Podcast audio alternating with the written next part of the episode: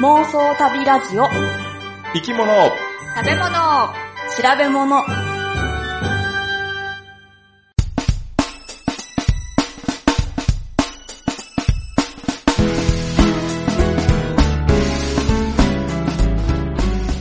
この番組は世界中の見てみたい生き物、食べてみたい料理、訪れてみたい国について好奇心旺盛な3人が調べたことをもとに妄想力を働かせながら語り合うラジオ番組です。毎回生き物を一つテーマとして取り上げて、それにまつわる生き物の話、食の話、旅の話をお送りします。寒いグッチーです。皮がうまい。ポチコです。冬のサザエさん症候群になりました、タマです。んどういうこと？冬のサザエさん症候群？サザエさん症候群って日曜日になるやん。うん。月曜日がさ、うん憂鬱だってサザエさん見ててなるやつ、うん。こないだ結構こうもう冬の一番の寒さみたいなのが来た時に、うん。もうこんだけ寒くなったっていうことが、うん。じゃあもう冬も折り返し地点なんやっていうのがすっごい悲しくて、うち冬が好きやから。そう。だから、もうそこでちょっとね、憂鬱になったっていう話。へえ。へえ。私なんか、なんか最近ちょっと日差しが暖かいから嬉しいな、早く春が来ないかなと思ってますよ。うん。そうやんな、大体な。まあね、多くの場合はそうやな。うん。なもううちはもう冷え冷えのがいいなっていう感じなんよ。へえ。あ、そうなんですかいや、でも冷え性とかでは全然ないんですか？じゃあ。あめちゃくちゃ冷え性やえ、だったら辛くないですか？な。なんだやろな冬は、なんか静かなんよな、やっぱり。はあまあまあ、静かさはいいがいいってことやもんな。そうそう。うん。あ。はあと、夏が苦手っていうのも一つあるけどな。夏に向かってしまうっていう悲しさが。ああ、そっか。私も、あの、夏も苦手ですけど。あ、嬉しい。やっぱ春が好きやと春になると嬉しいか。うん、そうですね。で、夏になれば、秋が来たら嬉しいし。ずっと嬉しそうや。うん、そうですね。え、グッチーさんはなかなか春来ないですよね。そうやな。だって、うん。今、今がまさに、あの、一番寒い時期かもしれん。な。ああ、やっぱり静かですか？静か静か。あ、やっぱそうへえ、なんや。あ、そうですか。でもなんか私は、静かさとかってあんまり冬感じないんですけどね。うん。へえ。うん。なんなんやろうね、冬の静かなですかね。だって冬って結構風が吹くじゃないですか。うんうん。なんか生き物がみんなじっとしてるからなんかな。セミが鳴かないからじゃない？ああ、そう、虫の。声が聞こえないああから。ー、そう。まだ虫がの声が、スズムシみたいな、スズムシとかキリギリスとか、ああいうのが鳴いてたらまだ秋やん。そうねそうあですねれがなくなると寒いって感じかな。ああ。でもなんか鳥は鳴いてるし、うん。うん。あと子供は元気ですよ。うん。子供は一年中元気やな。うん元気ですね。うちの家の周りには子供が多いので、うん。とっても元気ですよ。うん。や。もういいです。なんかね、楽しそうでうん羨ましい。本当にさ、一緒に遊びたくなっちゃうもんだって。うんまあ、いいや、混ぜてっていや、言っていでも、。さすがにさ、知らないおばさん来たら今さ、不審者に間違われるからダメよ。そうやんな。あそっかそう。あの、たまに、あの、と、えっと、下校の時間になると、うんパトカーが、あの、なんていうの、えっ、と、パトロール？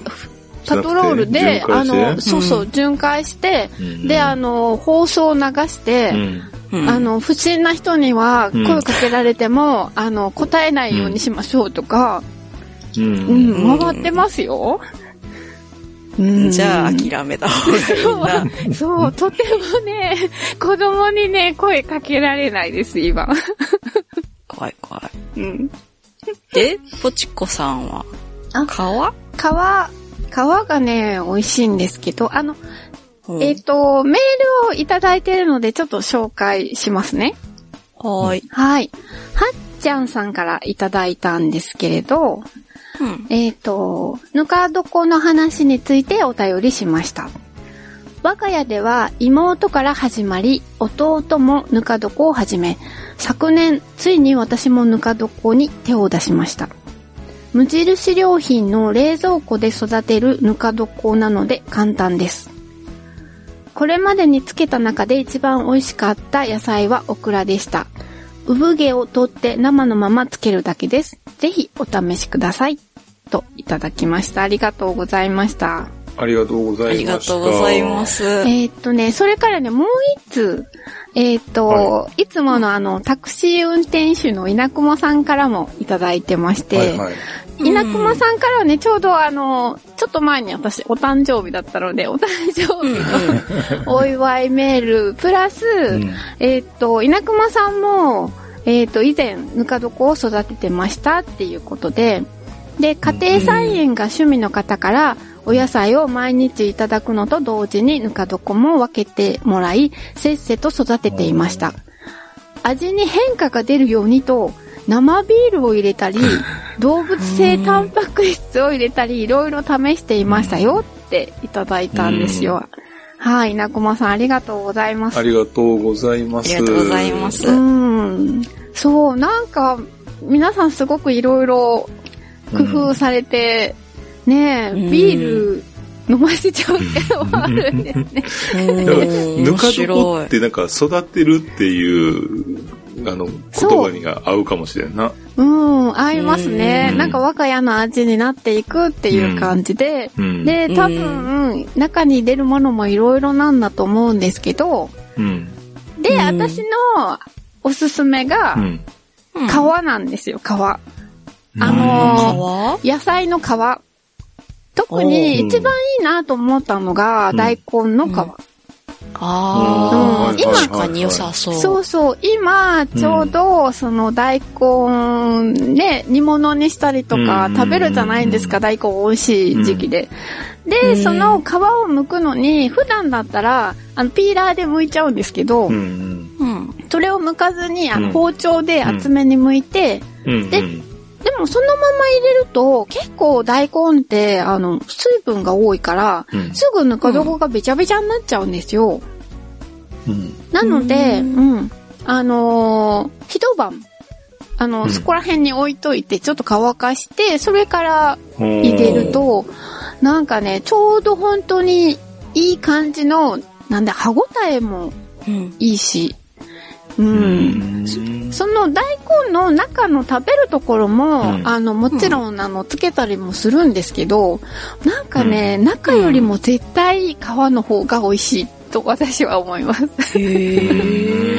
そう。あとね、人参とかも、うん皮の方が意外と美味しいと思うんですよね。へえ、意外やねうん。そう。なんかね、捨てるところうん。が意外に、うん、いい。あと、えっ、と、株とかの葉っぱとかね、大根の葉っぱとか。うんあうん、そう。まあちょっと歯応えがあるものがいいのか？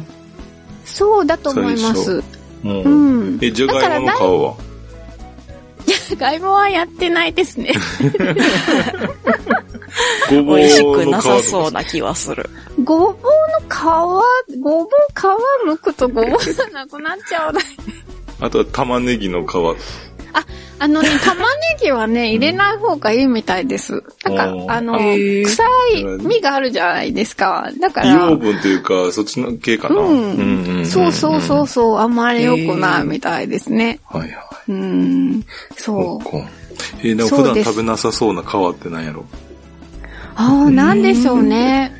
いや、なんか、あの、もし何かあったら、ね、あの、リスナーの方からもぜひ教えていただきたいですね。この可愛いですよっていうね。そう、あのーえっ、と、はっちゃんさんからね、教えていただいた、あの、オクラもね、夏になったらやってみようと。うん。え、庭で採れたオクラってこと？そうそうそうそう。うん。庭にどうせ植えるので。おーいいねうんそれを、うん、やろうと楽しみにしてます。はい。で、グッチーさんは、寒い。寒いですよ、本当に。グッチーさんとこ寒いでしょうね。え、どんぐらいの寒い？もうね、今、今は、今回はあのね、2023年3月10日の配信ですがですね、まあ収録はもうちょっと前なんで、今が一番寒い時期なんですけど、うん。うんウッチーサンシティではですね、外気温がマイナス20度ほどにもなるんですけど、あえ結構ですね。はい、ただ室内は一応プラス20ほど、20度ほどーうんありまして、うんなので、あうんの、室内と室外、お外と内ではですね、気温差が40度。にもなりますよね。で、気温差40度って言えば、うん。うん夏の暑い日、まあ、気温30度としても、うん。室内はマイナス10度と。ああ、冷蔵庫に入る感じですね。冷凍庫っていうか、冷冷蔵庫って冷凍庫。うん。それぐらいの断熱効果が、まあ、家にはあると。すごい。で、まあ、逆のね、プラス70度のサウナ状態っていうのもあり得るけども、ああ、でも、冷、ね、冷やす、その温度差からすると、うん。それぐらいの温度差があるはずなんですよ。で、あのねうん、実家の方だったらさ、夏クーラーかけてもせいぜいね、外気温からマイナス5度ぐらい？ぐらいの、うん。えー外外気温に比べてね、5度低いぐらいの温度差だと思うんですけども、相当な、うん。ね、それを考えると断熱性能があるなと。あーでえ、、暖房は何で暖房してるんですか？電気ですか？灯油です、灯油。灯油ですか、うん灯油の暖房で、外に灯油のなんかタンクみたいなのがあるんでしたっけ？そうそうそうそううんあうんうん。その灯油タンクの形をあの調べたあのもああ。るので、うんうん。そうですね、ありましたね、そういえば。昔調べました。で、このね、断熱性能をさ、本州に持ってったらさ、うん。うん。結構いいんじゃないかなと思うねんけど、で、うん。あー。窓ガラスはね、二重で外断熱で、うんで、気密性が非常に高いので、まあ、うん熱交換の換気システムみたいなのがあるんですけど、おー。最近ね、こういうの聞くと、坪単価100万円は下らないと、120万ぐらいするとかっていう話で、え、それは、え、家を建てるときに？そうそうそうそ20年ほど前やとね、坪単価50万そこそこぐらいやったやなっていう風な気がするんですけど、かなりおー高価にはなってはいますよね。へえ、あれ普通の家って何坪ぐらいで建つんですか？あれ何坪ぐらいなんですか？ああ、まあ、で、トータルい結都市によって、あの、町っていうか土地によっても違うやろうけども、まあね、えーっと、うちは30坪そこそこぐらいやったかな。じゃあ、今建てたら結構な金額そうになっちゃそううんですね。そう。坪単価100万やったらあー3000万はね、余裕でするやろうし。すごいですね。ほうほう。うんへえ。なので、相当な、あの、土地、プラス土地ってなったらさ、相当な金額になるね。ああ、そうですね。うんうん。なので、まあ、あの、なんちゅうの、室内だとさ、うん。基本的に暖かく過ごせるんで、うんうん。薄着で過ごして、うん。まあ、ちょっとくらいなら、えーそ薄着で外に出ると。本州だと夏にさ、やっぱり外を歩いてても建物に入ればクーラーが効いてるっていう風なものがあるので、まあそれと同じ感覚かなと。あおーいや、でもマイナス20度はちょっと薄着では、もうあっという間になんか冷え切っちゃいそう。あ、そうですか。うんうん。まあでも寒いのは寒いよ。うん。いや、だんだんやっぱり強くなるんじゃないですか？やっぱり、その、そう、うん、ないや、寒さに確かにそうは、うん、あるよな。あの、う。うんん。だあるやん。って、なんか、えー前、グッチーさんが名古屋に来た時って、11月か12月ぐらいに一回来ましたよね。い多分その東京もとかどっかも、うん。うん、なんか、すごい薄着だなと思って、なんか上着着てなかった。えー寒くない、ないのって思った記憶がそういえばありますね。うん。へうー。んいや、まあ、あの、ジャケット1枚ぐらいで十分かなっていう。今まずその時ジャケットも着てなかったと思う。なんか、あのシャツ一枚で、なんか私もジャケット着てたのに、なんか、グッチさん全然なんかシャツ一枚で、暑いからホテルに置いてきたみたいなこと言ってたから、えね、そう、おまけに夜だったのになんか、えうん 寒いんですけど私って思う。あれ、かき小屋の時か？かき小屋の時か、とにかく12月頃だったと思いますよ。うーん。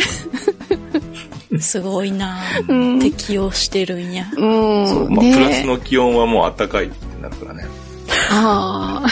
まあ、この回がね、配信されてる頃はもうだいぶ暖かくなってきてるはずなんで、3月の10日過ぎって言ったら、ああ、うんそうですね。まあ、うんうんえー、タマさんにとっては辛い、悲しいかもしれないですが、ううんん、悲しい。まあ、私自体は春までもう一歩かなと、いうことで、えあー楽しみにしてます。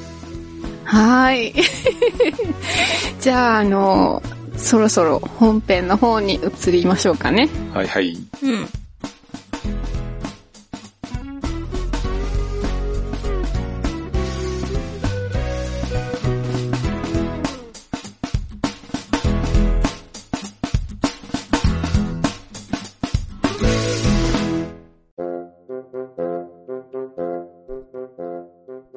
今日のテーマは、まさきさんのリクエストで、スズメバチということなんですけども、スズメバチは昆虫項八目スズメバチ科に属する昆虫で、うん。まあ、日本では約17種類、えーいるとされております。で、代表的なスズメバチには、オオスズメバチ、ヒメスズメバチ、黄色スズメバチなどが知られております。うん。で、あの、オオスズメバチっていうのは、スズメバチの中でもまあ最大で、うん。女王バチがだいたい40から45ミリ、4センチから4.5センチぐらいか。で、オスのスズ、オオスズメバチは35から40ミうん。リ。で、働きバチが27から40ミリと、うん。まあ、女王バチが一番大きいで、大きいので、うん。うんうん。で、あの、東アジアと日本の、まあ、北海道から鹿児島あたりまで生息しているということで、うん。うん。肉食で他の昆虫を襲います。うんうん。で、秋になると巣が大きくなって、うん。餌が少なくなると、まあ、ミツバチの巣に侵入して、うん。その幼虫を食べてしまうとへえ。おいうこともあるそうです。へえ。まあね、ただし、あの、ミツバチも黙って巣を取られているわけではなくて、へえ。うん。えっ、と、日本ミツバチというのは、えーうん蜂球っていうのかな？蜂、蜂の玉って書いて、うん。と呼ばれるスズメバチを覆うように、うん。うんえーミツバチが塊になって、うんうん。で、高温、高湿度、えー高二酸化炭素濃度の環境を作り出して撃退します。へえ、すごうい。ん。こう集団でね、やっつけると。うんで、スズメバチは44から46度で死んでしまうと。へえ。おー一方、ミツバチはうん約49度まで耐えられると。いうことで、46度、5 45、6度まで温度を上げて、でも微妙ですね。ちょっと上がりすぎちゃったら自分が死んじゃう。そうそうそうそう。うん。でただ、あの、西洋ミツバチというのは、ほうきをあんまり作らないそうで、作らないわけではないんだけども、うんまあ養蜂家の方が手手助けをしないと、うん。スズメバチに全部襲われてしまって全滅してしまうとお、へえ。いうことがあるそうです。で、ヒメスズメバチというのが、オオスズメバチに次ぐ大きさのスズメバチで、うん。ヒメっていうので、つくので小さいイメージなんですけど、うん。実は大きい部類と。へえ。で、だいたいえー24から37ミリぐらいの大きさで、うん。えー攻撃性は他に比べれば小さく、まあ、毒性もそれほど高くなくて、うんえーっていうことなんですけど、まあ、あくまで比較的と。おーこの黄色スズメバチとかオオスズメバチに比べて、比うん較的おとなしいと。うん。で、黄色スズメバチっていうのは、まあ、女王バチが26から28ミリ、働きバチが17から24ミリで、うん。えー我々がまあね、全く、あの、最も多く目にするうんうんスズメバチだと思います。へえ。で、大体まあ見かければ、黄色スズメバチの方ことが多いと。うん。で、黄色スズメバチは日本に生息するスズメバスズメバチとしては、うん。まあ、営巣規模が最も大きくて、うん。で、大きな巣は直径1メートル近くまでえなるそうです。おーで、蜂の数もね、1000匹を超えると。え。ー攻撃性がかなり強い上に、うん都市部での生活によく適応しているので、うん。まあ日本では被害例が一番多い蜂だそうです。でね、年間30人程度が蜂に刺されて死んでいるということなので、非常に危険。で、スズメバチっていうのはお尻の先に針、ある針で、まあ、動物を刺して攻撃してくるんですけども、う。うんん。えーその毒、あの針から毒が分泌されて様々な症状で人に影響があります。うん。で、一つ目はですね、うん。炎症作用を持つヒスタミンによる毒。おう。ん。で、二つ目がですね、セロトニンやアセチルコリンといった神経毒。うん。あの、セロトニンとかアセチルコリンっていうのは神経伝達物質で、う。うんん。えー人の神経でもうん分泌しているんですけれども、うん。えー量が多いとうん。呼吸不全や心肺停止の原因となると。次にあの、アナフィラキシーショックの原因となる、まあ、アミノ酸がつながったペプチドとうん。いうものがありまして、そういうのが、えー注入されると、1回目はまあね、あの、かゆいなとか痛いなぐらいで済んだのが、う。うんん。2回目以降、うん。急激に免疫反応が起きて、アナフィラキシーショックになると。うん。うん。で、4つ目、これもアナフィラキシーショックの原因となる酵素類ということで、うん。まあ、この4つの毒、毒があるということです。うん。まあ、つまり毒、そのセロトニンとかヒスタミンとかっていうの毒と、うん。あの、酵素だったり、ペプチドだったりっていうものによる自己免疫によるアナフィラキシーと。で、刺された時はじゃあどうしたらいいかということなんですけど、あうん。うん。刺された傷口をうん流水でよく洗い流しましょうと。うん。うん。蜂の針が残っている場合は、そっと抜きましょうと。うん。あ、抜けるもんですか？えっ、と、なんか返しがついてなかったんだかなあ、の、そうですか。スズメバチの場合は。うん。いや、なんか親戚のおばさんが昔、うんうんなんか刺されたらガムテープビッと貼って、ビャッ取ればいいのよって言って、言ってたんだけど、本当かなってずっと思ってたんですよね。ああ、それやった場合、一回奥に差し込んじゃう可能性もあるし。そっか、あんまりやっぱり良くないんだ。うんう。ん。で、基本的にスズメバチは針が残りにくいとは思ああ、うんじゃあなんかピンセットみたいなものでよく見て拡大してう。うん。抜けるなら抜いた方がいいって感じですかね。そうね。う。うんん。で、その傷口からは、うんまあ、毒を絞り出すことができればいいと。ああで口で吸った場合は毒が必ず吐き出しましょうと。あれ、飲んじゃったらどうなるんですか？やっぱ、毒、毒、うんそれで。それでダメ。あ、それで、ダメ？その、うん。な喉とか体内、に取り込んじゃうことになるから。うん。そうですか。ただ全部血液の中に流れるよりかはマシやと思うけど。ああ、まあでもあんあんまり良くない。ねうん。うん。いやタンパク質酵素については、まあ、胃の中で消化されると思うんやんか。ああ、はいはい。だから、うんうん、どちらかというと、うん。えっ、と、ヒスタミンとか、うんああ。そっちのアセチルコリンとかセロトニンとか、そっちの方が危おないか腹のもしれない。中がちょっとピクピクしちゃうかもしれないって感じですか。うん。うん。これ基本は、ああの、吐き出すと。ああ。まあまあ、飲む人はいないと思うけどな。そうまあ、そう、うんだけど、でも、あのね、うかっとして、なんか飲んじゃう人もあるかもしれない。でも、それよりも大体、あ、でも普段持ち歩いてないもんね。あの、シュポシュポって、あの、なんていうの、うん。それが一番いい。そうそう、なんか抜くやつありますよね。あるく空気かなんかそう陰圧にして抜くやつ。あの、そう。大体、あの、なんていうの、アウトドアのお店に行くと売ってますよね。うんうん。そう。んそれを用意しておくのが一番いいかうん、もしれない。でも、まあ山登りに行くってそういうのを常備していく場合ならいいけど、うん。いつも持ってるわけじゃないですもんね、あれ。う。うんん。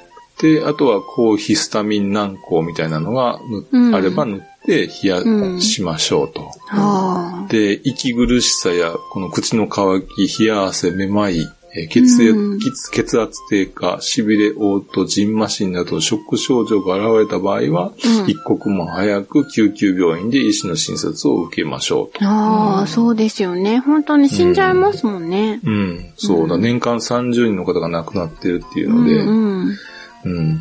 で、今のような手順で処置をして安静にすると。うんで、20分ほど、まあ、様子を見て、うん。えー異常がないようなら、まあ、ひとまず安心と。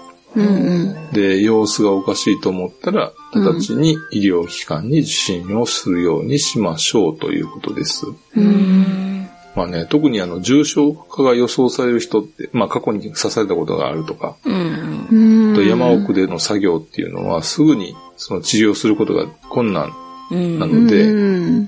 そういう人はアド、アドレナリン自己注射薬っていうのはあエピペン？あるそう。エピペン、そうそう。うん。っていうのが処方されることもあるので、うんまあ、うん自分も、あの、自分がどういった状況かっていうのはしっかり確認しつつ、うん。うん、そうなんですよね。うちの夫も、うんもうあの、一回蜂に刺されてかなり腫れてひどい目にあったんで、うんもうすごい気をつけてますよ。もう蜂が飛んでると、もうい,、なくなっちゃう。うん。そう、うん私もね、一度、あの、刺されたことがあって、子供の頃に。あら。あとね、遠足前とか健康診断とか忘れたんですけど、なんかアンケートに、うん。あの、は書かれた、あの、蜂に刺さったことありますかみたいなのは、へほえ。う。アンケートみたいなんで答えた記憶はあります。だから子供なんかも、ね、うんうんあの、学校の先生なんかは、あの、そういったのを、えー気をつけて、うん。誰々がそういう可能性があるとかっていうのを知った、あの、分かった上で。ね、遠足行ったりとか、うん。あの、ね、行事に行ったりとかっていうことをしてるんだと思います。ああ。うんうん。家庭でスズメバチに刺されないように注意したいんですけども、うん。まあ多くの場合、家の近くに巣を作ってしまって、知らず知らずのうちに近づいて刺されるということが多いので、ほうんうう。ん。巣を作らせないということが肝心だと思います。でスズメバチはね、女王バチ1匹で越冬をします。うん。で、4月頃に越冬から冷めて巣作りを始めて、うんまあ、6月から7月にかけてどんどん巣が大きくなると。で、9月から10月にかけてが、あー次の年の女王蜂が巣から出ていく時期で、うん。うん。えーこの時にスズメバチの個体数が最も多くなると。で、この時期は餌も少なくなってきて、うん一番危険な状況で、ああ。ああ、そうそう。秋はね、危ないって言いますよね。山に入るとき気をつけないと。うんうん。で、11月には女王蜂が越冬するので、うんえー場所を探して、で、そのように、このスズメバチの寿命はだいたい1年なので、うんえー9月ぐらいが一番蜂の被害のピークだようです。んで、スズメバチの数が多い少ないっていうのは事前に予測できないかなということでですね、うん。ちょっと古いんですけども、うん。そのような研究は横浜市衛生研究所で行われておりました。ええで1997年発表の論文で、う。うんん。前の年の7月の降水量と、う。うんん。えー11月の気温と、うん。で、その年の4月の気温というのが、えー横浜市に寄せられるスズメの、スズメバチの、えーうん相談件数、はこれと関係があるということが、まあ分かってきたと。で、この3つを説明変数とする重回帰分析を行ったところ、有意な性の相関があったとうん。うん。いう説明があるんですけど、はまあつまりですね、あ。うん。まあ、前の年の7月の降水量は、うん。まあスズメバチの営巣に関係をして、うん。えー基本的には雨が少ない方が多く発生するだろうと。うん。ほで、越冬前の11月の気温っていうのは高い方が、まあ、女王蜂の越冬は有利になるだろうと。う。うん。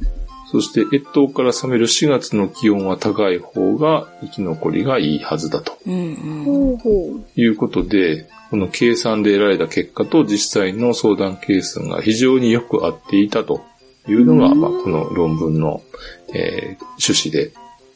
で、この論文が1997年なので、うんまあ、それからもう四半世紀経っておりまして、うはん。で、これを使った、まあ、予測については、今でも使っているのかどうかっていうのは、今のその横浜市の衛生研究所のホームページを見ても確認はできていないので。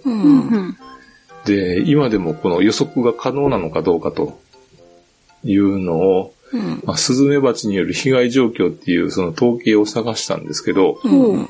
横浜市ではちょっとパッと見見つけることができなかったので、うん。東京都府中市のデータというのが2016年から2020年まであったので検証をしてみました。まあ、府中市はね、2016年から2020年の5年間まは、うん。うん。だいたいその、お報告数っていうのかな、えっ、と、相談件数っていうのが、うん。えー、236、191、170、127、189と、うん。まあ多い中ぐらい、中ぐらい、少ない中ぐらいぐらいかな、うん。ほうほう。の、お数だったんですけど、うん。うん。2016年が一番多くて236う件、ん。うん。2019年が少ない、えー127件とう。うんん。いうことで、7月の雨と、うん11月、前の年のね、7月の雨と、11、前の年の11月の気温と、4月の気温っていうのを調べたところ、うん。7月の雨っていうのが2016年の前の年2015年に多くて、うん。その他は平年並みだったと。ほう。11月の気温っていうのは2017年と2018年が低くて、その他は平年並みでした。うん。うん。うん。で、4月の気温は2016年と2018年が高くて、うん。その他は平年並みか低いということだったんですけど、うん。まあ、もう言葉で言われてもさっぱりわからないと思うので、ね。うん。まあ、つまりね、点数をつけるとすると、はいはい。2016年が、うん。まあ、3点、うん。あの、多い年ね。う。うんん。で、2017年から2018年までは、まあ、普通ぐらいの年。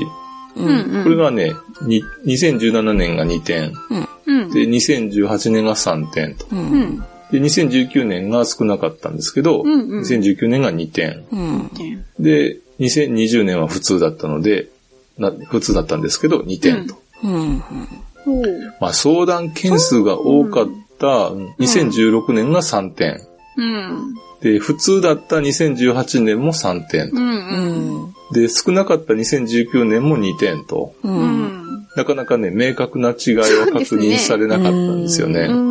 うん。まあ、重み付けが違うのかもしれないですが、うん。まあ、つまりその横浜市の場合は過去のデータからよく合ってたっていうことなんですけども、うん。まあ他の場所でもそれがズバリ当てはまるかといえばなかなか難しいんじゃないかなと。うん。ああ。ただね、データを分析してみた感想なんですけども、うん。7月のね、降雨よりもうん。11月の気温とう。うんん。4月の気温っていうのが非常に、えーよく関係しているような気がしてきました。あ、そうですか。へえ。うんでね、先ほどその予測をするのはね、難しいというふうに言いましたが、うん。まあ、この方法でね、2023年をうん。予測してみたところ、うんうん。去年の11月の気温が。全国的に高かったと。あら今年の4月の気温次第では、うんうん。まあ、スズメバチの大量発生がある可能性が高いと。なるほど。そういえば今年の秋って、今年じゃないか、去年の秋って、うん。割と暖かかったですよね。なかなか寒くならなかったですもんね、全国的そうに。そじゃあ、春、4月がもう早くに暖かくなっちゃったら、う。うん。やっぱり危険っていうことですかね。そう。うんの可能性。はあると。うあん。あとなんかね、数年周期で、うんえーこれも、なあの、前カメムシの話した時もあったけど、数年周期での裏表っていうのあ。かな。裏表あるんだ。うん。あるようです。へえ。へえ。で、まあそれはね、場所によるところもあるので、うんえーとうん全体的にというわけにはなかなかいかないんですけど、うんまあそういう裏表もあります。うん。で、梅雨明けすぐにでもですね、うん。ぜひ家の周りを見て回って。で、大きくなってから気づくんではなく。まだ小さいうちに、このスズメバチの巣を見つけておけば、うん。まあ、被害を防ぐことができるかもしれないと。うん。で駆除にすをするには、まあ、大きくなったらちょっとね、駆除業者に頼まないとなかなか難しいかもしれないけど、ううん。ん。まあ、ちっちゃいうちだったら、うん。あの、夕方以降、ああ、なんかそうね夕そうそう方に戻ってくるらしくて、ああ、夜がいいって言いますよね。うんまあまあ、勝利するならね。そう。ええ。そう、あの、でうちの母は、うん朝すごい早起きして、まだ暗いうちに、うんあの、処分してましたよ。蜂の巣はへう。うん。まあ夜の方がいいのは、まあそのまま夜のうちに、あの、殺虫剤かけといて、うん。で、翌、翌朝、うん。あ、の、処理できる。ああ、なるほど。そういうふうに、ちっちゃいうちに手を打っておく必要があるだろうということです。ななるほどね。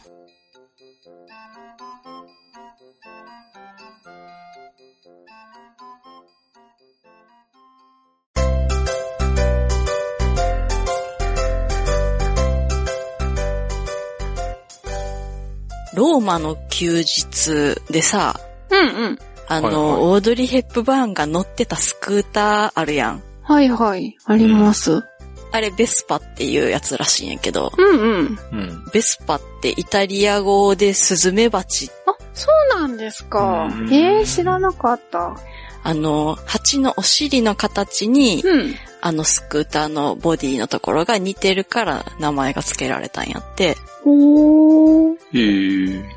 あれめっちゃおしゃれやん。そうですね。うんうん。あれが、うんあの、世界一過酷なモータースポーツと呼ばれるパリ・ダカールラリーに出場したことがあるらしくって。え？あ、そうなんですか？へー。しかも、ちゃんとゴールしたんやって。えー、すごい。え、あの、砂漠行くんじゃないうん。の砂漠行くのよ。砂漠走ってた映像見たけど。大丈夫なのえー、だってなんか埋もれちゃいそうじゃないですやかろ？うあれがうん。出て、しかもちゃんとゴールしたっていうのが、まあ、すごいことなんやっていうのはわかるんやけど、うん。うん。うん。でも実際パリ高ってうん。どんなことをやってるのかって何も知らんなっていうのに気づいてあ、ーうんうん。まあベスパが出たことの凄さっていうのも実際深くはわからんなと思ったから、うんうん。で、旅みたいな要素もあるんかなっていうのも気になったので、うん。うん。今回はダカールラリーのその冒険の世界を覗いてみました。おー。へえ。で、今回は疑問をうん。何個あるか ?1、2、3、4、5個私の疑問がありますので、うんそれを1個ずつ解消していこうと思います。ほい。はいはい。まず、うん第1問。何キロ走るのかおー。パリからセンセネガルの首都のダカールまでうん。うん。だいたい1万2000キロおー。そんなにか。なんか、想像がつかないですね。飛行機で旅行するみたいな、そうぐらいのイメージなんよね。うん。で、これのルートって、うん。テロとか、うん強盗とか、もうまあもちろん事故とか、うんうん。、で、まあ怪我人も出るし、うん亡くなった人もいて、うんうん。乾燥車が5割ぐらいの年もあってんで、おー。へえ。まあ、そこから過酷っていうのが確かにそうなんやなっていう感じなんやけど、うん。うーん、そうですね。これに合わせてうん。植民地主義的だっていうような批判もあって、ああ、そっか。まあそういうの全部ひっくるめて2009年からは南米大陸で開催するようになってんて、そうなんですか？なんで？そうそう。だからね、もうパリ高ではない。違うんダですか？カールラリー。そうなんや。で、しかも2020年からはさらに移動して、うん。中東に移動して、サウジアラビアの一国内で開催されてる。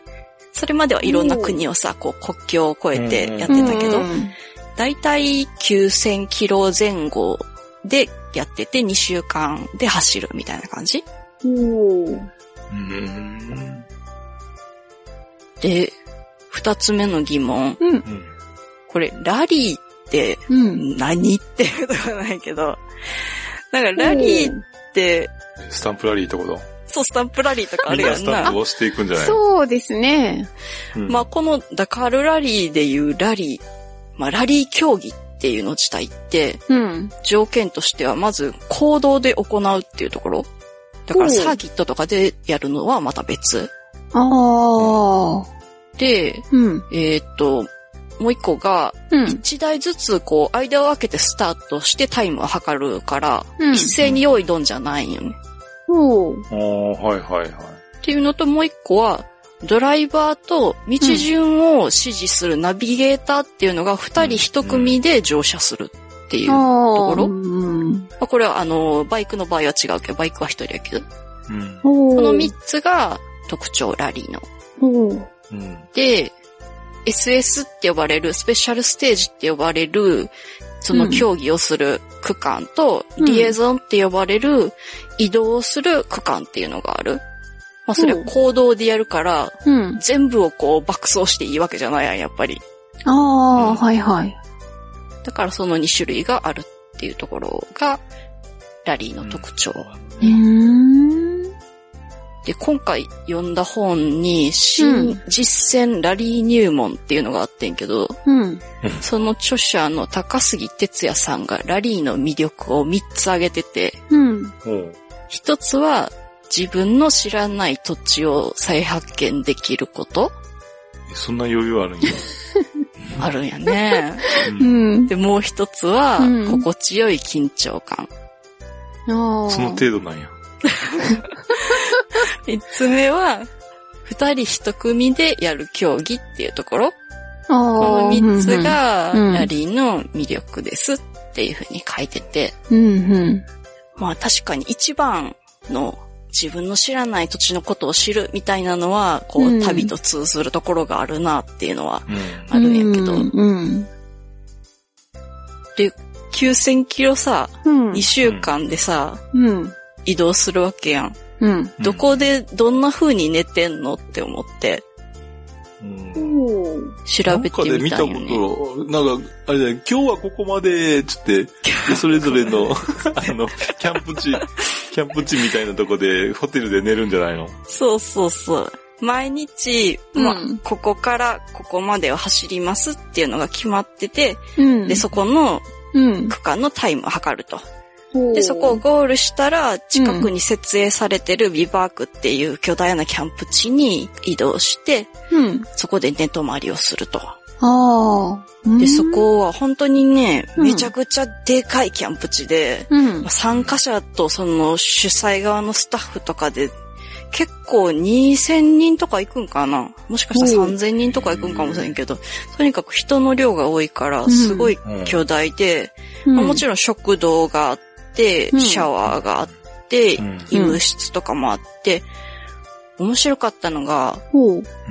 あの、ダカールラリー、今はその一国開催やけどさ、うん。もともとはいろんな国境を越えるから、うんビバークにイミグレーションがあるの。あああ、はいはいはい。もうそれ、うん、それどうだ、どうすんやろうなと思ってた。あ。うんなうんうんあ、。そこでやるんやと思って。へえ。あララリーしてる間に、その走ってる間にはやらへんや やらないんだ。知ってる間にな、パスポート出して、入国審査して。それは難しそうん何しに来たんやって言われてさ、う。ラリーに来ました。ラリーです。で、これ帰ってきたら、うん。そこでうん。自分のチームのメカニックが待ち構えてて、うん。で、次の朝のスタートまでに、もうそのズタボロになった車を整備する。うん。うんで、これトップチームの人たちって、うんなんかもうやっぱりすごくって、うん。自前のキッチンとか洗濯機とか、うんもうご飯作る担当の人とか連れてきて、はあ。で、、寝るのもキャンピングカーでうんド。ライバーが寝れるっていう風になってたりするんやけど、へえ。基本スタイルとしてはうんみんなテントで寝るうんう。うんんって感じやった。で、もう一つうん。気になったこと、さっきビバークに食堂があるって言ったけど、うん。どんなご飯食べてんのかなと思って、結構な体力を使うはずなんよね。見てるとなんかもう、ものすごい危険アトラクションみたいな動きの車の中でさ、揺られててさ、うんあ朝ごはんは結構ノーマルなパンとかチーズとか果物とかあ。うんコーヒーとかな感じ、うんうん。で、お昼ご飯どうすんのかなと思ったら、うんうん。その朝ごはんの時にお昼ご飯も支給されるんやけど、まあうんご飯っていうよりお菓子とかジュースとかあが支給さる。れるらしくって、でも実際お昼にそれを食べるっていうよりは、うんもうスタート直前に食べるか、あの直線で走ってる区間でうんゼリー飲料とか持ってきて食べたりとかっていう人が多い。運転しながら車の中で食べる。そうね。でも、まゼリー飲料以外はちょっと難しいんじゃないかな。うん、だってめっちゃくちゃガタガタしてるようなところに行くわけよ。なんかお水もね、うんまあ、多分人にはよるんやろうけど、うん。なんかさ、水のパックから管が出ててさ、うん。うんこう加えたら飲めるみたいなやつ。ああ、うんはいはいはいはい。あれをもう、その運転席に設置してあって、それで適宜水を飲むっていう風にやってた。へえ。だから、なかなかその状況でお菓子をあげて食べるっていうのはできんねやろな。そうなんだ。私なんかサンドイッチかなんかでは思っててかじるのかと思った運転しながら片手で。あの、隣のあのナビの人が、はーい、あーしてやって。してあげるんや。うんいやー、難しいんやろうな。ももうね、見てるとね、車、車の動きが、うん。車じゃないみたいな動きをするんよ。なんか飛んでたりするんよね。飛んでたり、なんかゴロンゴロンひっくり返ってたりとかして。なんかすごいなと思って。あで、あと夜ご飯ー。うん。これ、アルゼンチンのリバークでの食堂で出たっていうので、うんこう写真載せてる人がいて、うん。うんあの、アサードっていう牛肉の炭火焼きと。フライドポテト、うんサラダ、うんスープ、うん。パン、チーズ、スイカ、ビールかワインのどっちか。あ、アルコールもちゃんとあるんですありなんねや。。そうそへえ。でも、飲みすぎたら次の日の朝、まだ飲酒運転みたいになっちゃうね。、もしかしたらあの朝になってあの、ふーってやるやつやるかもしれない。ああ、一応チェックするのかう。ななんかそういうワインとかはもう小瓶なんよね。だからそれ以上の量はあ多分もらえないとああ、は思う。一日小瓶一本みたいな。そう。うんやし、みんなガチでレースしに来てるから、そこで飲みすぎるのはちょっとおバカさんやと思う。うん何しに来とんねんって話や。なんか昔はめっちゃなんかこう、まずいで有名だったらしいんやけど、ええー。なんかだんだん美味しくなってるって書いてる人がいたね。うーん。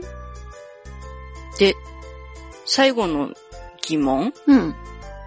もうその砂漠とかの道なき道をさ、爆走してるわけやけど、うんうん。車にナビとか GPS とかなんかそういうものってついてんのかなって思って調べてみたんやけど、うんうん。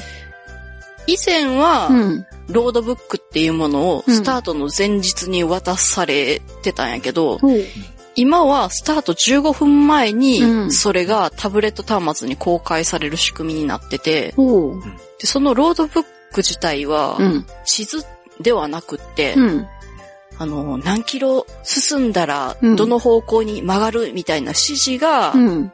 数字と記号でうん。書かれてる表なんよね。へえ。で、その表をうんナビゲーターは解読して、うん。うん。言うたらナビゲーターは人間ナビになるんよね。はあはあ。車にね、GPS 自体はついてるらしいんよ。あ、じゃあ自分がどこにいるかはわかるんですか？いや、実際はうん運営が参加者がどこをどれぐらいのスピードで走ってるっていうのをうんこう確認するようで、うん。本人はわからないってことね。わかんない運そうそう転してる方は。カーナビみたいな使い方はできないんやって、へえ。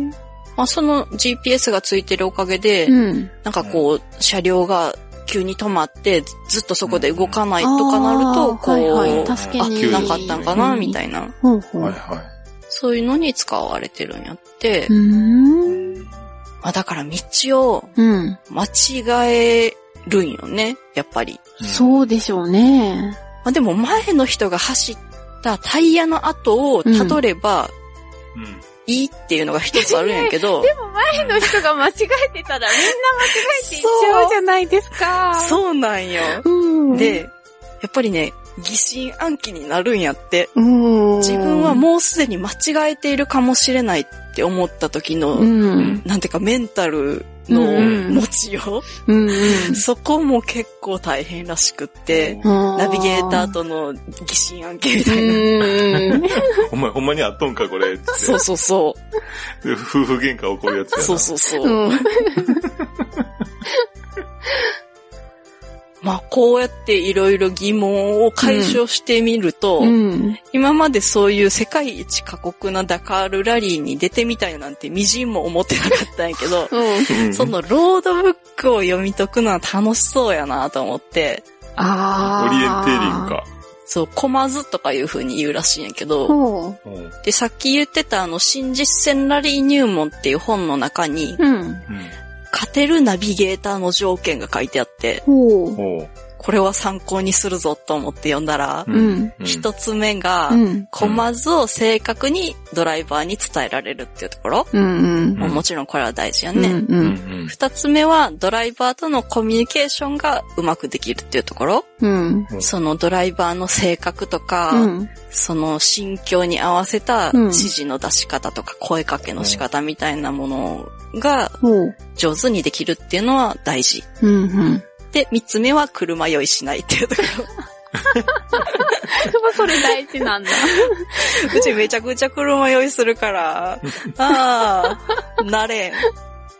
ね、だって砂漠とかって、すっごい揺れますよ。うん私、あの、昔サカラ、サハラ砂漠、あの、うんちょっと車で走ったことありますけど、乗ってるだけね。うん。うんすっごい、だって、もうすごいバ,、バウンドするからさ、ほんと気持ち悪くなっちゃいますよ。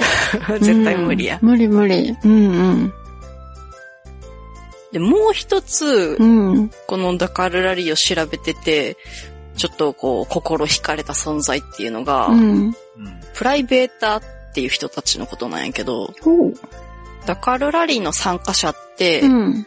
自動車メーカーが運営しているワークスチームっていうのと、うん。それ以外の企業とか個人レベルで参加しているプライベーターチームっていうのに分けられて。だから、ワークスチームにとってはダカールラリーってもうプロの仕事の場なんよね。うん。だし、会社の PR の場であったり、スポンサーとの関係があったりとかする。でも、アマチュアのプライベーターにとってはもう純粋に夢に見た冒険の舞台なんよね。うんうんもともとパリダカってフランス人の冒険家の人が始めたんやって、ティエリー・サビーヌっていう人。おー。1978年に。うん。で、その人の言葉で、うん。私が冒険の扉を示す、開くのは君だ、望むなら連れて行こうっていうようなことがあったりとか、うん。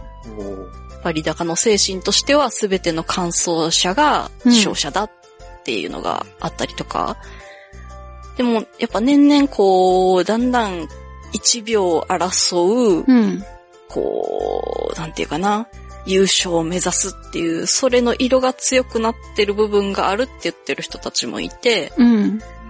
逆にこうちょっと薄れていってるこの冒険精神みたいなものは、どっちかっていうとプライベーターの人たちの戦いにうん。今でも強く現れてるっていう風に言ってる人たちがいた。うん。あ、で、あと一個すごい気になったの。うん。うんダカールラリー、いくらかかるのっていう出場するのに。ああ、出その出場料。場料というか、そう。二輪のプライベーターの人がインタビューに答えててんけど、うん。全部でうん9000ユーロかかったと。1300万円。おー。僕はもうバイク含めて持ってるものを全部売ったと。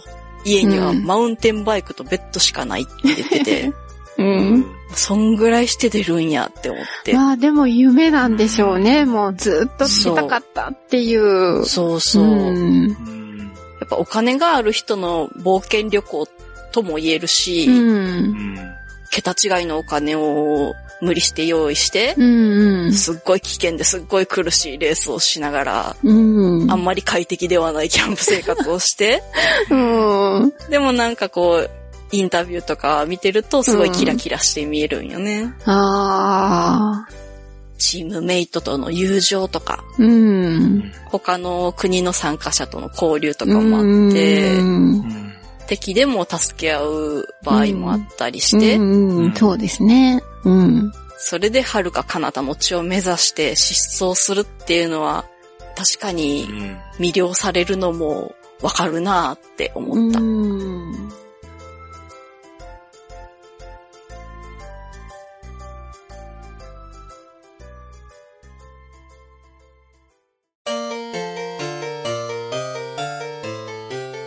岐阜県の東濃地方とか、あと、愛知県の三河地方の山間部では、スズメバチ、まあ、主にあの、黒スズメバチのことなんですけど、をヘボと呼ぶんだそうです。ヘボ？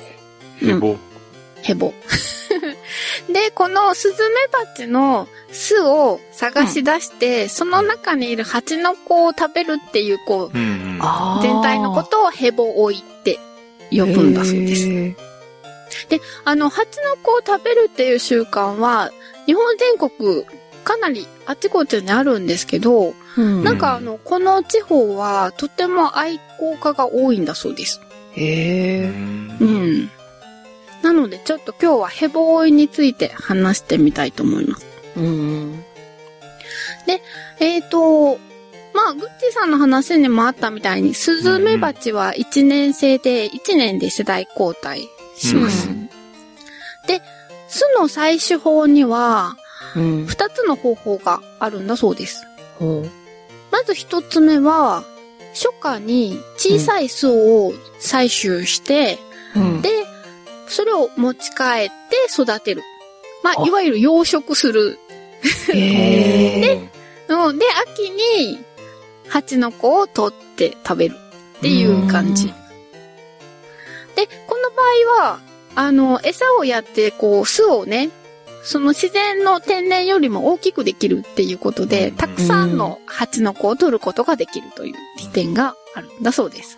へもう一つが、秋に天然の巣を取りに行くっていうーもので。す。で、えっ、と、こちらの方がね、なんか、養殖にはない香ばしさがあるっていう、へ書いてありますけど。まあ、だから、どっちかというと、量より質うん。を取る場合には、天然のものなんですかね。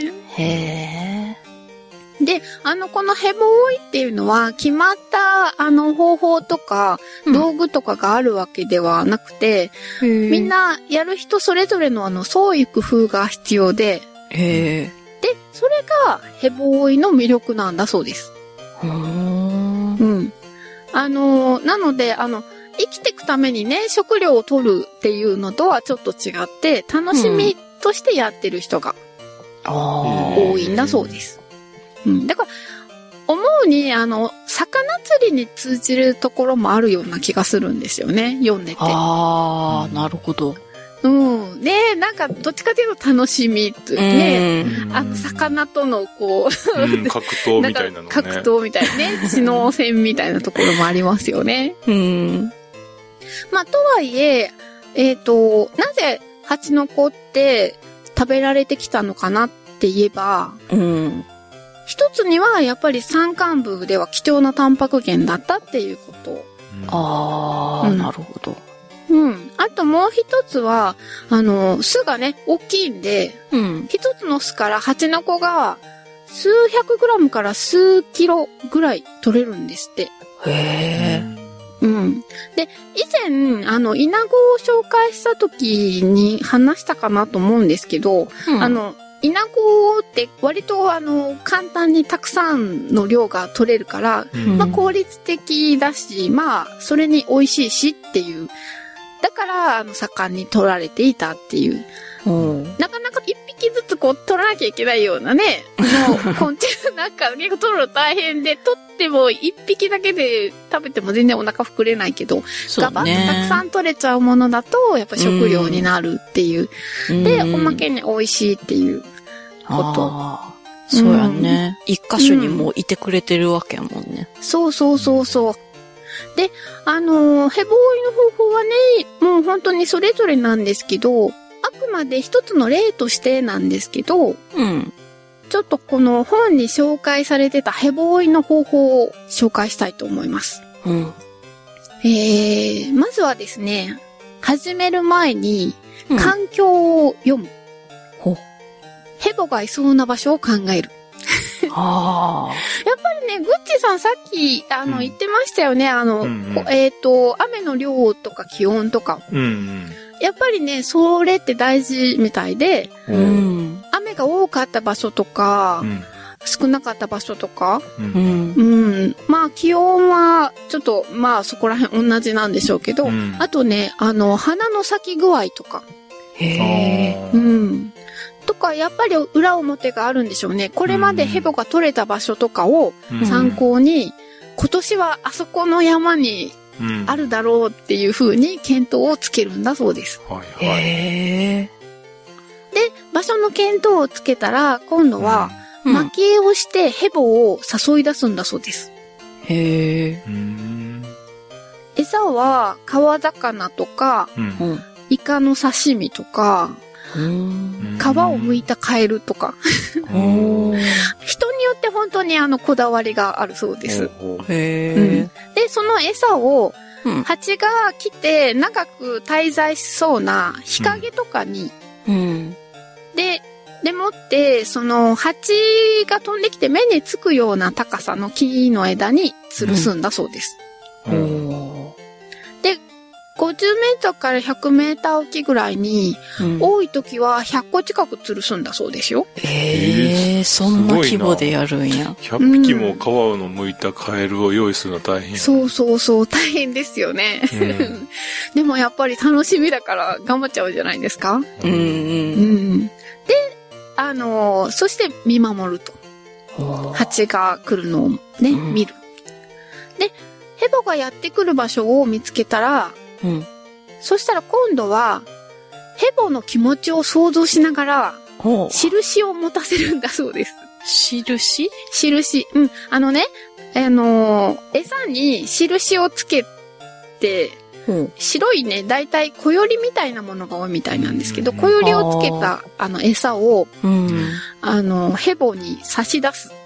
ほと、ヘボはそれ持って、巣へ帰ってってくれるらしいです。ええ、そうなんや。うん。でも、その、渡す餌も、その、ヘボが持っていきやすい大きさと重さじゃないといけないし、だけど、えっ、とね、その餌をわざと大きめにして、ほで、ちょっと、こう、重、重いなーってか、でも落とさ、落としちゃいはしないけど、重いなーぐらいな感じにして、う。で、うんヘボの飛ぶ高さをちょっと低く、コントロールするみたいな技もあるって書いてありました。すごい。へえ。うん。あんま軽いとね、高いとこピューって、でもって早くピューって飛んで帰っちゃうと、うん。あの、なかなか、あの、ね、あの、追っていけないっていうう。。うんん。で、ヘボを追うんですけど、ヘうん。ボって、あの、ここに餌があるって分かったら、うん何回でも取りに来るんですって。うんへえ。あじゃあまあ、一回だけじゃなくて何回もできるってことね。そうそうそうそう。んなので何回でも、あうのん、上げては走って、上げては走ってってうんすれるし、うんあと、えっ、と、上げてから飛んでって、こっちの方に飛んでって、うんで、また何分したら戻ってきたっていう時間を測って、で、巣までの距離を割り出して、うん。で、方向と、あのね、一緒に考えれば、だいたいあの辺だなっていうのがわかるらしくて、で、そっちでだいたいこう目星をつけるっていうこともするんだそうです。うんへえ。うん、だから結構頭を使うんですね。そうやなうん。あまあでも、は蜂のね、巣の駆除も同じようなやり方で場所を見つけるみたいですあね。あ。そうですか。なんか、うん。なんか、多分一緒じゃない駆除とうん。食べるのと、同じですね。じゃあ、駆除する人は、うんあの、蜂、養殖してね、うん。食べればいいわけですよね。そう、そまあ、うそれ。か、そういう、あの、養殖したい人に売るとかね。そうそう。へえ、あ、そうですか。そうでしょうね。確かにね。うん。で、えっ、と、それからですね、このクロスズメバチの巣って地中にあるんですって。へえ。うん。なので、ヘボは、同じ高さでこう、ブーっと飛び続けて、巣の上に、上空にやってくると、急にストンって落ちるんですって。へえ。だから、もう集中して見てないと、あはのー見失っちゃうそうですよ。で、巣を見つけたら、巣を掘り出す。あ。ほで、もちろん防護服着て、う。うんで、、巣は壊れやすいんで慎重に掘って、うん。そうすると、でも働き蜂が襲ってくるらしいんですが。あの、養殖する場合は働き蜂も必要なので、殺してはいけない。だそうです。うん。で、えっ、と、巣をね、その持ち運び用の巣箱に入れて、あ。うん。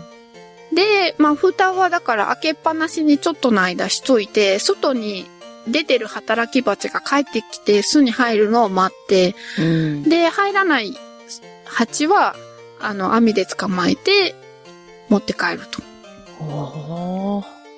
で、養殖する場合は飼育用の巣箱に移して、うん。で、育てて巣を大きくする。ですけど、うん。まあ、あの、働き蜂が巣箱から出てって食べ物を取りに行って、うん。あの、だんだん自然でも大きくなるんですけど、うんまあ、さらに大きくしたいですから、あの、餌も与えて、で餌も結構いろいろ工夫するみたいですね。お水も普通の水じゃなくてね、あお砂糖のお水を、あの、うん与えたりとか、いろいろあの、人によって大きくする工夫があるそうです。あげる餌によってその蜂の子の味も変わってくるの？そうそう、変わるんですって。あの、あんまりへ動物性のものばっかり与えてると、ーちょっとやっぱり、あの、味が、なんかきつい感じになるのうんで、やろうね。あのなんか、魚ばっかり食わせたやつは嫌やよな。うん、そうですね。ちょっと生臭いあの感じがどなるかもしれへんよね。魚はでもあんまり、えっ、と、動物の肝とかがうん多いみたいですね。そういうのが好きなんですかね。うんうんでも、そういうのをやっぱずっと与えてると、やっぱり、ううんん、あんまり美味しくないのか。うんなんかね、最後の一週間ぐらいはね、うん割とあっさり系のうん、味を、味の仕上げのためにでしょ、多分。そうそうそうそう、そうらしいですね。で、あのー仕上がった巣は、まあもちろん自分で調理して食べたりもするんですし、あと、うんあの、巣の大きさを競うコンテストが開かれるので、あの、そういうのに出品したりとかするそうです。へえ。で、このヘボの食べ方ですけど、うん。あの、もちろん生でも食べられますし、うん。あと甘辛く煮たりとか、煮たものをご飯に混ぜたヘボ飯とか、押し寿司とか、そんな感じで食べることが多いみたいです。うん。で、食べてみたい人、いますかね？食べてみたいですか、ヘボ。ちょうーん。とだけ？うん。あの、食べてみたい場合はですね、秋に、その、コンテストが行われる、その、うんヘボ祭りっていうのが行われるので、それに行くと、ヘボ飯とかいろいろヘボの料理も食べられるし、うん。あと、ヘボの巣を買うこともできるらしいでしょ？へえ。でも、高くて1キロあたり1万円ほす。るそうです。あーすごい。でも、私もね、なんか、こう本読んでて、うん。面白そうだなと思って行ってみたいなとは思ったんですけど、うんでも、この会場って結構ヘボがたくさん飛んでるんですって、スズメバチが。えへーー、す ごねい。やっぱ刺される人もいるんでしょうね。え刺された場合に備えての、なんか9号の人とかもちゃんといて、すあごいの、この。シュポシュポってあの、毒うんを、あの、出すやつとかもちゃんと用意されてて、命がけやないか。うん。で、なんか一応助けてはくれるみたいですけど、でも痛いの嫌ですよね。いややだよ。怖いよ。なのであの、蜂に刺されたくない人とか、まあ、ね、遠いからとてもじゃないけどいけないわっていう人は、うん、あの、蜂の子の佃煮とか甘露煮のあの、缶詰とか瓶詰売られてるので、あの、そちらを購入して食べた方がうんいいんじゃないかなと思います。そうやね。うん。ちなみにですね、あの、うん昭和天皇うんはですね、蜂の子の甘露煮が好物だったそうですよ。へで、あの、パンの上に乗せて召し上がられるのがお好きだったって書いてありました。え。へへえ、うんパンか。パンと合うんですね。ー意外。うん、もしあの、買ったらやってみてください。ただしですね、この蜂の子の缶詰は、そのヘボ、うんスズメバチのと、ミツバチのと、今2種類売られてますので、うんえ。ミツバチの方は、ミツバチはベジタリアンじゃないですか。う、うん。おういや、そっちの方が美味しいんじゃないの？どうでしょうね。でも、やっぱり肉食のスズメバチの方を、まあその私が読んだ方は、まあ、の方が美味しいみたいなことは書いてありましたけど、へうえ。ん。でも、あの、スズメバチの、あの、蜂の子は、うん。幼虫とさなぎと、あと、羽化直後のあの、ハエの生えた成虫とかが混ざってるんですよね。へえ。うん。だから見た目に、あの、抵抗感を持つ人も結構いるみたいなんですけど、うん。ミツバチのあの子はね、さなぎだけなんですって。うん。うんだから、まあ、味はまあ、それぞれ好みだと思うんですけど、まあ、見た目の感じで、ミツバチの方が受け入れられやすいかもということだそうです。うんなるほど。そう。で、なんでミツバチの子は、さなぎだけなのかというと、うんうん。あ、おまけにね、ミツバチの子はね、うんオスだけなんですって。メスは入ってません。へえ。あの、養蜂を行う中で、オスが必要なのっていうのは、春から初夏までの交尾期だけなんですって。うん。で、それを過ぎちゃうと、もうそのオスって、そのせっかく集めてきた蜂蜜を餌として食べちゃう だけの、あーいわゆる極潰し的な状状態なんで、もうあの、さなぎのうちに、オスのね、育児室、だいたいね、固まってるらしいんですよ。集まってるので、うえん。ーオスメスでじゃあその幼虫の段階から違うっていうことなんや、うん。らしいでへす。ーだから、オスが集まってるところだけ、うんあの、切り取って捨ててたんですって。うんへもったいないから食べちゃおうとそう。あの、食べようっていうことで甘露にしにして、今は、あの、缶詰で売られてるらしいです。え。なんかすごいな。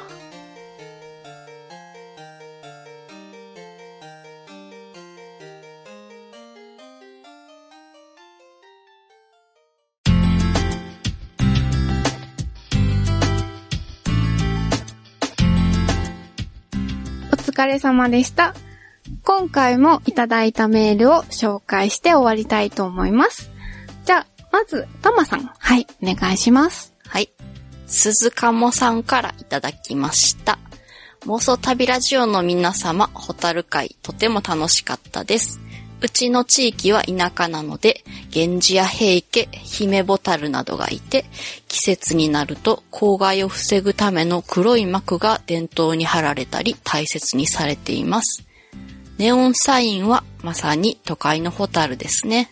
ラジオを聞いて探すようになり、鳥羽水族館で見かけた生き物の形のネオンがとても可愛かったですよ。都会のホタルといえばイルミネーションもありますね。おすすめのイルミネーションスポットなどありましたら、よければ教えてください。といただきました。ありがとうございます。ありがとうございましたイルミネーあション。の、光害ってあれやろ？光の害やんな。そうですね。うんうん。うんうん。空気が悪いやつじゃない。うん。うん。そうそんな公害もあるんですね。光も害なんですね。うん。そうだね。うん。で、これ、うんあの、メールを返したんですけど、うんううん。ん。私が、うんうん。このメールいただいた時の後にですね、札幌に出張がありまして、うん。まあすすきのに立ち寄ったんですけども、うん。あんまりね、ネオンサインなかったですね。へえ、そうなんや。ですか。うん。ね、まだね、結構その電球を使ってると思わなかったし、へえ。数少ないネオンもなかなか公共の場に、うん。えーそぐわないようなうん。看板が多くて、へえ。あ、そうなんですか。写真を撮ってみんなに共有したいなと思ったんですけど、うんうん。ちょっとはばかられるなと。なんか逆に気になります。すすきのそんな街なんや。すすきのってどういう街なのかちょっと私いたことないからよくわかんないんですよね。いろいろ、いろんなのがある、でも飲み屋も当然いっぱいあるし、うんうんで、一角でそういう怪しげなところもあるし。あうんへえ、あ、そうなんですか。なんか女性が接待してくれるような感じのところとか？というところもあるし、あうんあ、そういうところって結構、はなんかう、んきらびやかですよね。なんかピカピカしてません？そう。うんなんかそういうとこって、なんかこう、は入るのに入りにくそうだから、地味にしてれば良さそうなのに、そういうところって派手ですよね。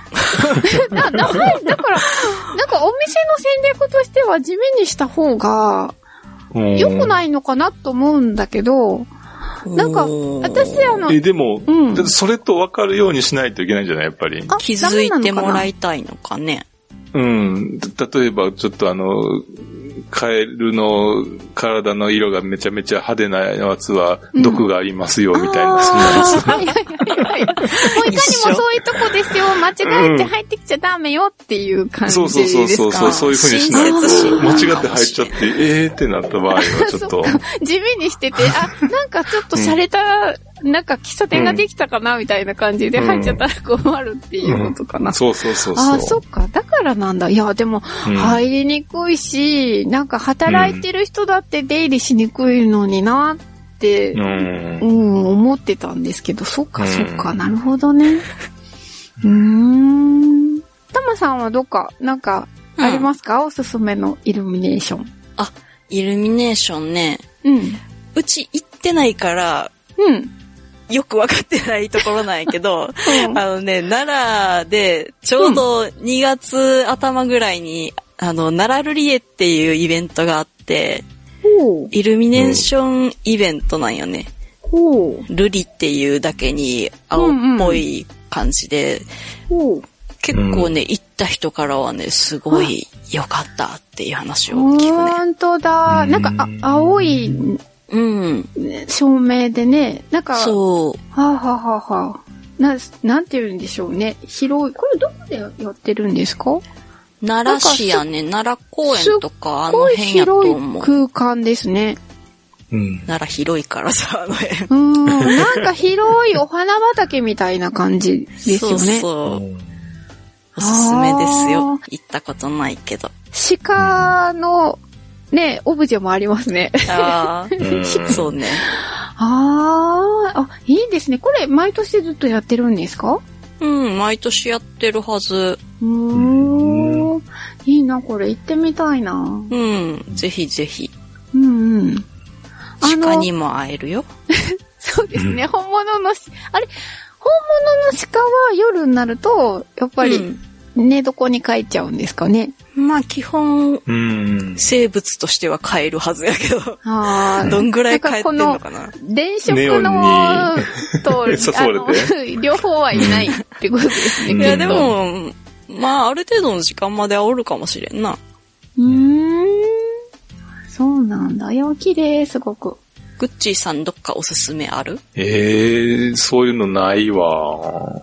ポチコさなんんはか、い一回行ってみたいなと思うのは、うんあの神戸のルミナリエかな。ああ、はいはいはいはい。あそこ綺麗そうですね。そう、震災後に、うんうんそのね、震災うんのその記念というか、そういうのにに始まったから、うん震災後にもうこっちの北海道来ちゃってるから、あそっかうんうんあ、うん。そう。もう、あれだってに20年以上、30年近くやってるはずやん。うちめっちゃ昔に行ったよ。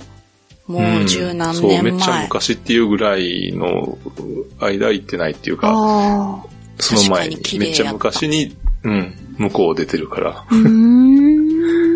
そう。が行ったみたいな。でも、ね、時期的に全然行けるような時期じゃあないし。あ、里帰りする時期じゃないんですね。うんそうそうそう。んそうですね。ポチコさんは？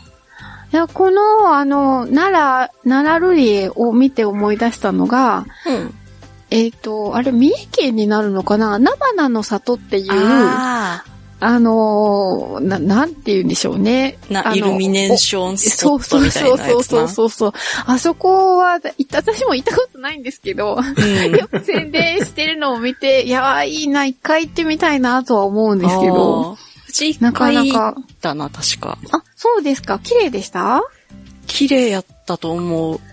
ねえ、なんかあんまりイルミネーションに興味ないかもしれない。うん。で、あと思い出したのが、うん。えっ、と、その北海道の総雲峡っていうところ、ほう。ああ、氷瀑そう、祭りやったっけ？氷瀑祭りの、あのイルミネーションがすごく、あの、なんだ、幻想的な感じで、うんすごい印象的でしたね。うんうん、冬にね、氷、水を凍らせて。そうそうそうそう。うんうんそその中通ったりで、その、それを色つけて、そうそう。光反射させたりしてね。うんうんすごく綺麗でした。へうん、ーただし、あの、すっごい寒いです。しっかり防寒していった方がいいですよ。うんうん。うん。はい、ありがとうございました。ありがとうありがとうございました。あじゃあ、えっ、と、次、グッチーさんお願いします。はい。えーサイモンさんからいただきました。えーいつかゆっくりと丁寧なお手紙をと思っていましたが、最新回のリクエストで、アサギマダラと聞き、えー急遽簡単なメールを書くことにしました。えーアサギマダラのお話をするときは、ぜひ、大川マダラのこともちょっと見てください。うん。えー日本ではあまり旅する蝶々の話は聞きませんが、アメリカではオオカバマダラが有名です。えーモナークバタフライと言いまして、えー何世代もかけて、えー中南米から北米カナダまで移動することで有名です。20年ほど前は夏に何百と見かけたのですが、最近は数匹見かけるだけとなりました。私が住んでいる州では、この蝶々を守るために、この蝶々が好む植物を植える活動をしていまして、私たちもこのプログラムに参加しています。毎か、毎夏かな？飛来するのを待ち望んでいますが、なかなか増えません。最近では絶滅危惧種に指定されたような話も聞きました。一応ご参考までにということでありがとうございます。ありがとうございます。へえ。アメリカにサ住イモンさんい住んでらっしゃるってことなんですね。うんうーん。何千キロってなる、何万キロになるのかなラリーをしてるってことなのか うちはちょっと想像しラた。リーだし、でも 何世代もかけてっていうことなは、うんね。何年もかけて、その、どっかで卵を産んで、またそれが、みたいなそう感じ。そう、そういうことそうややよね。なうんう。ん。不思議ですね。その、普通の渡り鳥みたいに、なんかのために、こう、なんていうの、餌を求めていくっていうわけではないんですよね。うん。そうなんよね。で、その寒いから暖かいところへとかさ、そういうわけでもないわけそう、です赤道をよね。超えるわけやろ。うん。面白いね。うんなんいや、もしかしたら太陽のひあの動きに合わせてるのかもしれないしあ、何そのかある辺もちょっと調べてみないとわからへんよあーそうね。ですねこれは楽しみやね。そうですね。うんほんとこれなんか、うん。どうしてなんでしょうね。ね。それが何百匹と飛んでるのを考えるとちょっと怖いとは思っちゃったけどね。まあまあ、あの、群衆がちょっと怖い人もね、多いやろうからね。ああ、そうですね。何百匹っていたのがさ、数匹見かけるだけになったってめちゃくちゃ減ってるよね。そうですね。うん本当にねじゃあ、あの、グッチさんの話を楽しみにしてます。うん。頑張って調べます。はい。サイモンさん、ありがとうございました。ありがとうございましありがとうございた。えっ、と、番組ではまだまだ、えー、メールを募集しています。どんなことでもいいので、気軽に送ってください。じゃあ、トマさん、メールアドレスをお願いします。はい。メールアドレスは、妄想旅アットマーク gmail.com mousoutabi アットマーク gmail.com です。ぜひぜひ送ってきてください。はーい、お待ちしてます。お待ちしてます。はい。じゃあ、ということで、今日、今日、今回はこの辺で、じゃあ終わりにしたいと思います。はい。はい。次回は多分もう暖かく春になってて、ちょっとタマさんには 残念な感じになってるかもしれないんですけど、元気にね、次回も お送りしたいと思いますので、ぜひ楽しみに待っててください。はい。では、さようなら。さようさよなら。